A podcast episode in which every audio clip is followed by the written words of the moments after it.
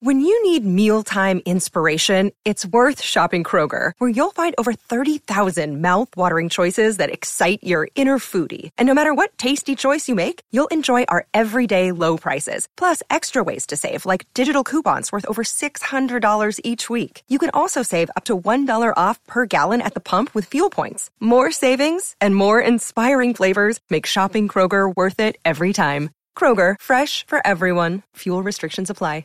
You're listening to a Score North podcast right now, and if you're a business owner, so are your customers. In fact, I could be talking about your business right now, telling the tens of thousands of loyal fans about you and sending them to your business. Find out how you can partner with your favorite Score North podcast. Visit scorenorth.com now and enter keyword partner. Fill out the form, and we'll get in touch with you quickly. Once Phil, Judd, Declan, or others start talking about your company, you'll be amazed at how many fans start showing up. So visit scorenorth.com now and enter keyword partner. My favorite. It's Judd's Hockey Show. Indeed, it is Judd's Hockey Show, live from Xcel Energy Center. At least that's where I am. Declan Goff is manning things from the home studio, and we are here to discuss a 4 1 wild victory. By the way, as we speak right now, I'm looking at the standings, Declan, on ESPN.com. I know there's a bunch of games tonight. Uh, Dallas, Winnipeg, and Minnesota all have 11 points atop the Central Division. Chicago, one point back. The Wild has played 10 games. The rest of those teams have played nine. Nonetheless, the point is. Uh, uh, compared to the first three games that we saw and the disaster that was the first four periods of Marc Andre Fleury's season, the Wild goaltender played excellent tonight. The Wild did not have a good first period. The Flower was great, and then the Wild comes back two goals from Kaprizov. I have some bad news for you. It looks like uh, Brandon Duhaime has suffered an injury, upper body, according to Dean Evason, and um, it's not good. And so the laundry list of injuries now includes Foligno over to Hartman over to Back to Greenway, and now to Duhaime.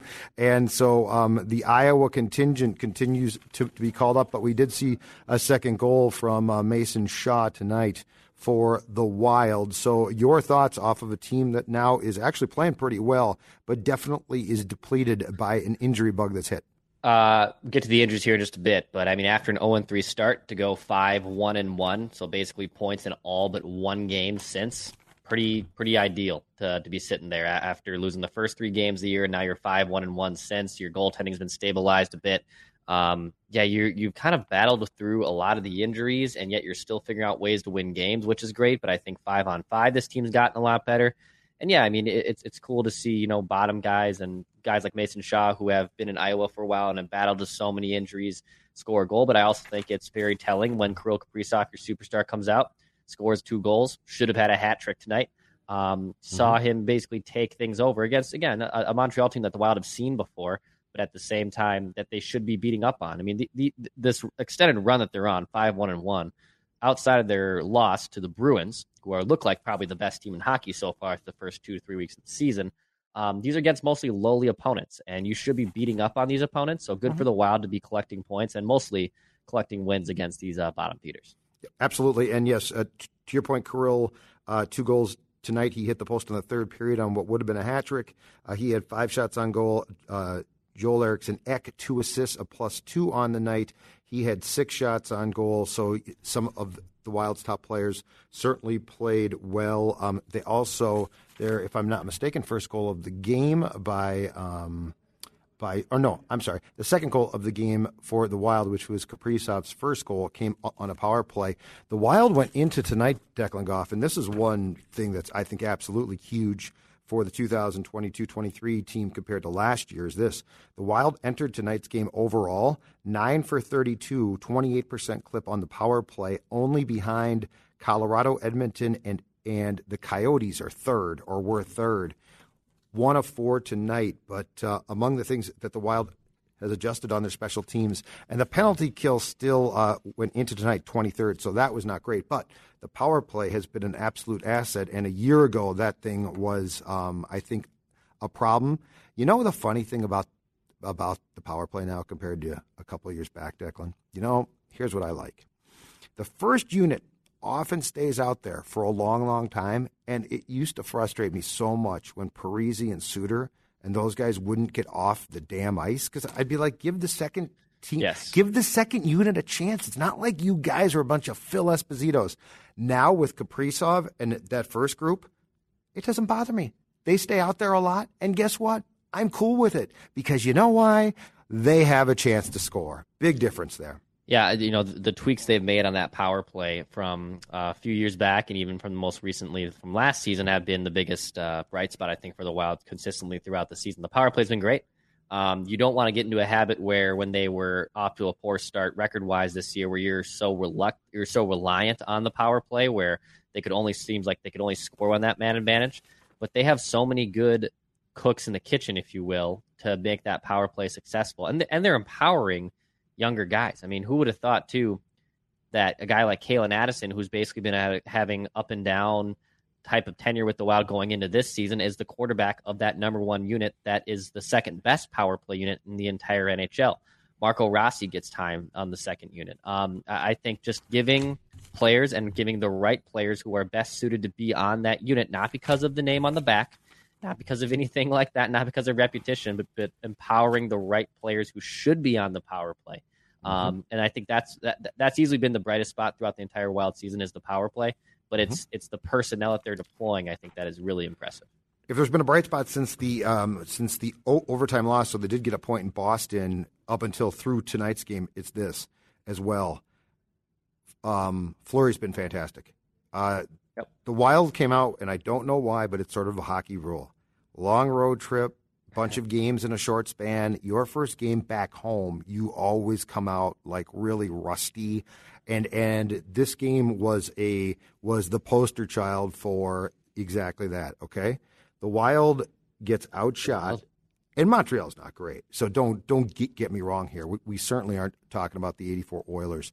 But the Wild gets outshot 15 to 7 in that first period and Flower tonight again absolutely phenomenal. And and this is I mean we talked about it before the season on this show and we especially talked about it early on when Fleury was struggling for those first two games and through the first three games when the goaltending just period was not playing well. Um, this team's going nowhere without Fleury playing well. And and tonight, first period, he, he made, I don't know, I think a handful of really nice saves. He made a couple in the second and third.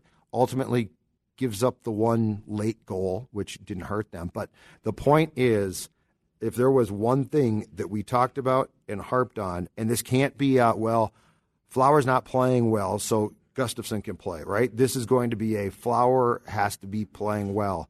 Since that Boston game, this guy has come back really, really strong. I think he's played fantastic. And uh, tonight, against a team that could have come in here and stolen two points, he didn't basically, within the first period, allow that, and it turned the tide, I think, because then the Wild came out in the second period and I thought applied themselves, and from then on looked far more competitive. I, I understand why at the start of the season when he got off to such a terrible start. I think 11 goals in the first four periods of play, um, something of that nature, where it was just horrendous. And look, his stats are still trying to rebound from that. Um, yeah. I mean, I, he's four one and one now with a three six nine GA and an eight eighty save percentage. And you might say, like, well, how the hell is he winning games? Um, that's skewed because of the first, basically, again, those four periods that just made him go from the tank, and he had to basically rise up those numbers. Since then, he's been a very serviceable and above average goalie um, he'd have to dig himself out. So I think a lot of people probably who aren't watching the Wild are still seeing those numbers from a thirty thousand foot view and say, "Well, he he hasn't been good still this year." yeah, no, no he, for the last five six games he's been good, and even in the loss in Boston when they lost in overtime now about ten days ago, and he allowed four in that game, but he was spectacular. He kept the Wild that that should have been a seven to eight to four Boston win, and he kept them in for an overtime um, yeah, he's found his game a little bit. He's he's he's one of the most decorated goaltenders of all time, third all time in wins. Um, has a chance to by the end of the year probably even move into second place, and I believe pass Ed Belfour uh, for second place all time, which is pretty damn impressive when you really all when it's all said and done. But just in in the snapshot of after the after the poor start he had of the year, he's been great. He's been everything you thought he would be. You know, I, I didn't expect him, and I still don't expect him to be a Vezina guy necessarily but he looks a lot more comfortable and a guy who isn't shipwrecking games. You, you yes. can win with Marc Andre Fleury. Yeah, he doesn't look old now. In those first four periods, he looked old, and and it, you know, small sample size. I get that, but you're a little bit concerned because you're like, well, the dude is going to be what 37, I think, at the end of this month. So you are a little bit concerned, but he has come back and played great. Uh, let's discuss Kaprizov's first goal, which uh, came on the power play feed from Boldy and was so deftly tipped that the referees missed it, and I don't blame them. It, it, was a little bit tough okay. live, okay. but anyway. But the point is, um, and and th- this was one discussion point uh, post game in the Wild locker room. Hmm. This guy's ability to find ways to score goals, including goals that are tough to score, just oh, yeah. from a standpoint of parking your butt in front of the goal where you're going to get hammered. That goal to me, because I mean, he scored pretty goals, and that was a pretty tip. But you know, really, the genesis of the start of that goal is being willing to park yourself right there and to take hits. And he's he is, as we've discussed before, strong as an ox for sure. But um, I thought that that was one of the prettiest goals just from a skill standpoint. And I think there's a lot of guys who, if they got that pass from Boldy, probably can't tip that into the net. They might come close, but that was a thing of beauty, I thought the the thing that, and I don't mean to sound like a broken record, because now we're what year three into the Kirill Kaprizov era. Uh, at least him wearing a wild sweater is the the thing that I wanted to know him coming over here from the KHL is can he skate? Can he move? Can he skate? All these Russian guys can come here with a hell of a howitzer. We all know that, and then they can't skate. They can't keep up. Um, can he can he do that? Okay, yes, check. He 100% can skate. Yes. The thing that still marvels to me, especially when I watch him in person, I know you were at the X tonight the thing that I am just absolutely floored by every time I watch him is how strong he is. He he is yes. not just a guy that's a pushover that will sit in his little office and park his butt there and get his wait for his shot or wait for maybe clean up a garbage goal. This dude is strong like an ox, man. And he can take cross checks when he's right in front of the crease. He can win battles in front of the um, win battles on those corners. Um, he is so strong. He is not a fragile superstar. I mean, how many? Look, Stamkos, love Steven Stamkos. I mean, literally one of the best players over the last 10 years of all time. But, I mean, the guy always battles something. He gets banged up with some type of injury. He gets, he's made of glass. We saw it with Gaborik here forever, right? The groin issue just basically plagued him and prevented him from honestly really reaching his true ceiling here with Minnesota. Kaprizov is so damn strong, and it's all in that you know lower half. It's obviously you know the, the, the guy's lower half is what carries him, literally and figuratively. But uh, but the dude is so damn strong, and I think that's what I always forget about when I watch him in person. Yeah, he is. He he's got that butt too. You aren't going to move him. Like he is hard to move. Um, and, and I, you know what? For a superstar player, what really impresses me is how much. Um, how can I put this nicely? How much gritty work he is willing to do. You know, because there's a lot of stars that don't like to go into the corners. They don't like to stir things up. Kaprizov d- doesn't care.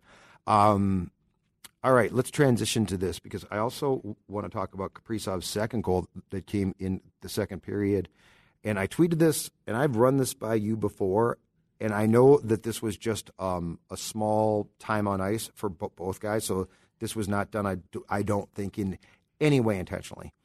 Um, but I don't think it's a mistake. I don't think it's an accident that Marco Rossi's first point, which I know was darn near waved off by yeah. a high stick, but it was not his first point comes on a play with Kaprizov, who scores the goal. Um, this goes back to what we've been talking about, and this is why.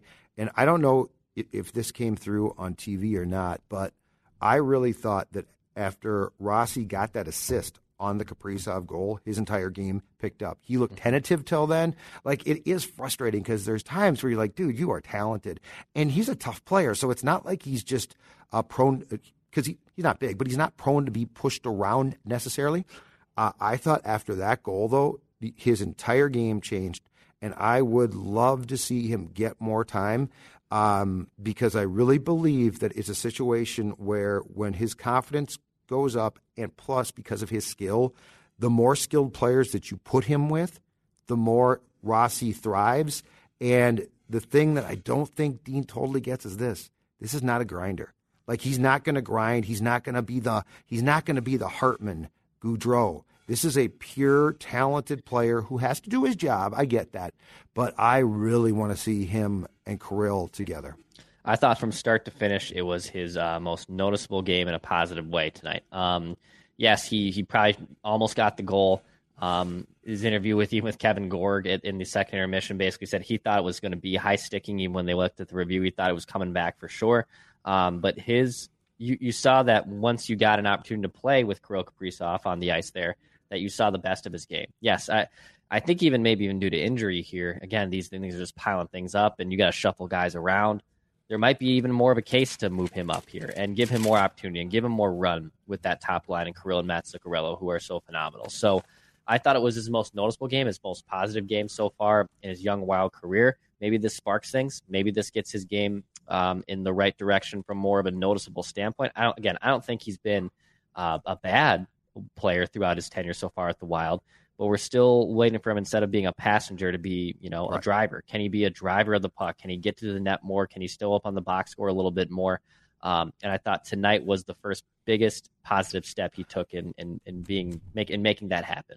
And I, I, thought before he got the assist that he was still sort of te- tentative at times because I tried to watch him because I mean this kid's got talent and it felt like he was tentative and, and not really completely sure of, of himself. But when he and Kirill were paired out there, I mean, bang, it just took. And then after that, he was great.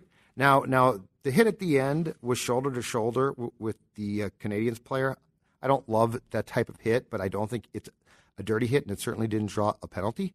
Uh, but what I do like about that is, again, from that point on, he was assertive, and that's what, and that was the guy that we saw in the exhibition games. Yeah. An assertive player, and that's what I want because he's got the skill and the talent, and he's strong enough. Like he's not a weak, weak player. So I really believe that if you can put him with skilled guys his confidence grows. It doesn't mean he's not going to make mistakes, but you know, don't mistake him for well, if you're not defensively responsible, and I've got you with a couple third line guys. Boldy's fine, but you know, I got you with some third line guys. No, no, no. I think Kirill Kaprizov, Rossi, and Zuccarello would 100% thrive together, and it would be worth a worth a chance. You definitely saw two guys like Kirill showed up on the score sheet tonight. Boldy was on the score sheet tonight. Ross was on the score sheet tonight. I mean, these were these are the future of the Wild, basically, you know, and they're all showing up, and whether it's on goals or assists or whatever it may be, um, they're all showing up on on the stat sheet tonight. And th- these guys have to carry you. You know, now if there's an injury to Duhaime, does Adam Beckman get a call up here? Yes, does someone else um, get, get a call up here to take his place? Can you still kind of shuffle things around a little bit because you have to with all these injuries? And you know, when you lose a Foligno and when you lose a Hartman, you lose a Duhaime. Um, Greenway. That is again Greenway, and you lose all these physical, bigger guys. Um, yes, th- that's a loss. Yet the Wild are still finding ways to win. I don't think the Wild uh, have to just throw their weight around and they that's how they'll win games and that's their identity. But I do think um, them losing those players gives yeah. other opportunities to guys like Beckman, like Rossi, like Boldy to probably score up on the score sheet more than than they would before. So just trying to guess here on uh, on potential timetables now of the four guys who are out. Hartman, I think it's his shoulder. I'm not sure, but indications are it's going to be a while. So it looked to me like in the fight with Tinordi, the shoulder might have popped out, possibly. Total guess, reckless speculation on my part. Uh, but that sounds like it's going to be a while. Foligno is upper body, and nobody's saying what or like how long. So I think that there is probably some genuine concern there.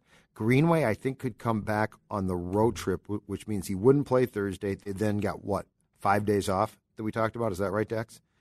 After that, and so it sounds like he could return on the road trip. Uh, Duhaime doesn't sound good. I don't know if, if they've got a timetable yet since it just happened in this game. Uh, but the point is, yes, you are right. They're going to need guys like uh, like Shaw, and if Beckman has to come up, which I think he probably will. The good news is this, though the really good news is the fact that this team, as far as its call ups go, is in so much better shape than like three years back when you wouldn't, they'd be screwed right now. Like they didn't have guys to call up. Or right. if they did, they weren't good. So the one thing that uh, I think has probably started, just to give him credit with Paul Fenton, but certainly has carried over to Bill Guerin, is they have now built a farm system where you're not totally screwed. Uh, but I think probably the first guy from the list of four that I went through who's going to be back is Greenway. But my guess is it's not against the Phil Macadac uh, Kraken. Kraken on Thursday. It's probably it's probably after on the road trip they're going to go on after that. Yeah, um, yeah, they have a game against Seattle at home on Thursday, five days off, and then three games and four days in California or on the West Coast, I should say. So just uh, a goofy little schedule here. So good, good on them to have five days off to get some players healthy to a degree and, and figure out what they want to do from a roster construction point. But then three games in four days. I mean, game on from that point. I, I, I would like to see Beckman up. You know, he he shined here in the preseason this time last year and is and is putting up solid numbers. um, in Iowa since then. So I think he's probably the one I'd circle at that I'd like to see the most. But um, we'll see. All right, my last thing. Yes, sir. Ro- Rossi and Kaprizov. Come on, let's see them together. I'm telling you. I'm telling you. I think there's magic there. I think there's untapped ma- magic. Everyone doesn't need to be a grinder. God bless him. Frederick Gaudreau can play on any line because he is basically the reincarnation of his head coach. Give Marco Rossi a chance. All right, Dex, take us home, and we'll we'll see the folks tomorrow for Mackey and Judd, Purple Daily, and all that other good stuff. Absolutely. I hit the subscribe button for Daily Minnesota Sports Entertainment on this YouTube channel. This is Score North. This is Judd's hockey show specifically. That's Judd Zulgad. I'm Declan Goff. We break down Minnesota Wild news, games, and other extra news. Uh, hit the subscribe button for Daily Minnesota Sports Entertainment. Also, if uh, you're a business and you're looking to maybe uh, advertise that business, maybe on this podcast, maybe on Purple Daily, on Mackey and Judd, shoot us a note. We have some openings starting in 2023. Um, you can fill out the feedback side on the Score North app, or you can shoot Phil Mackey an email. It's pmackey at hbi.com if you want to uh, fill something out there, or maybe there's a business you think we, we would love to endorse. Give us ideas. We're obviously um, all, all, for that as well. So, uh, all right, Judd, good stuff, man. I got got to get home and uh, get some sleep before. Some bed. I popped Nyquil start. like 20 minutes ago. I'm I'm, I'm I was sick before. I was sick before, and we around, should wrap up by saying again, congratulations to the Vikings. This T.J. Hockenson. The, the more move. I think about th- this trade, it's just a yeah. win. It, it's move. just a damn win. Thank you, Detroit, for being the Lions. You are a giving type, as is right now the rest of the North. Green Bay does nothing. And Claypool, instead of going to the Packers, going to the Bears is great news because the Bears are not going anywhere in 2022. Head on over to Purple Daily for that full breakdown. Daily Minnesota yeah, Vikings you. Entertainment as well. Uh, this is Judd's Hockey Show. Hit the subscribe button. We'll be back here soon enough. Listen, you guys know what this is all about, right? Right? What's it all about? Spurgey? Hard work and having fun. That. This is about winning.